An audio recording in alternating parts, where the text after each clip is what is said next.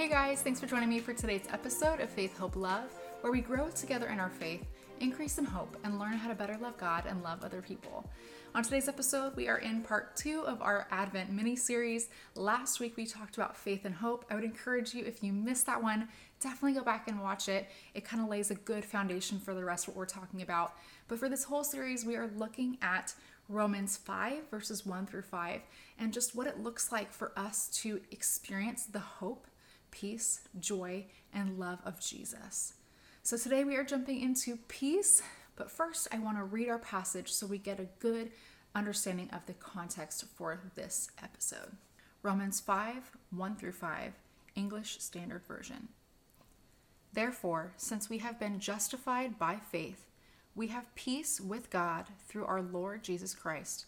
Through him, we have also obtained access by faith into this grace in which we stand, and we rejoice in hope of the glory of God. Not only that, but we rejoice in our sufferings, knowing that suffering produces endurance, and endurance produces character, and character produces hope. And hope does not put us to shame, because God's love has been poured into our hearts through the Holy Spirit who has been given to us. So, again, last week we talked about the word faith, which in the Greek is pistis, and it's this idea that when we put our faith on Jesus, believing that He is the Messiah, the, the Savior of our souls, that gives us a right relationship with God the Father, once we do that, all the rest of these things flow out. And as we read here in our verse, therefore, since we begin justified by faith, we have peace with God through our Lord Jesus Christ. And this is one of the most amazing things, one of the most uh, beautiful gifts we have of our faith in Christ.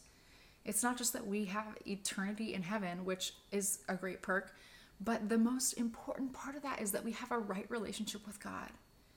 We don't have to wait for eternity for that relationship to start. We can have a relationship with God the Father right now that we can, at the end, we'll be praying together as well, but we can talk to God not only do we hear from him through his word but he also speaks to us through prayer that we can we can understand how to apply his word to our lives. If we have faith now we also enjoy peace. It doesn't mean that our lives are just immediately better.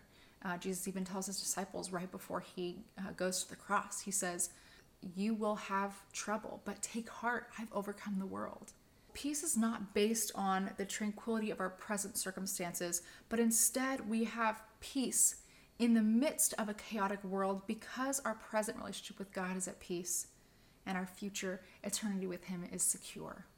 And what a gift that is. Again, we talked about it last week. Faith is not something that we can earn, it's freely given. And all we have to do is believe in faith, and we will be given a peaceful, right relationship with God.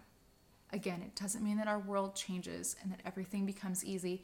It means that our relationship with God is secure. Not only can we have a relationship with Him now, today, but we can have a relationship with Him into eternity.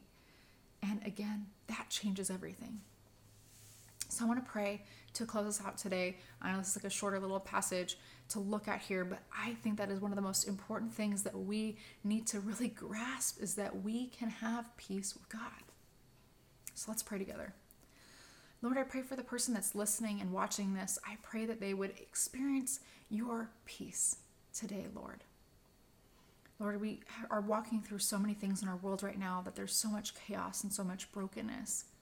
But I pray that you would help us to rest in our relationship with you, that regardless of our circumstances, you remain the same, that we can rely on you, and that our relationship with you is one that can never be broken that if we place our faith in Jesus who died on the cross to cover our sins and make our relationship with you right, I pray that we would be able to rest in peace, knowing that we can, in any circumstance, cry out to you, God, and you will be right there with us.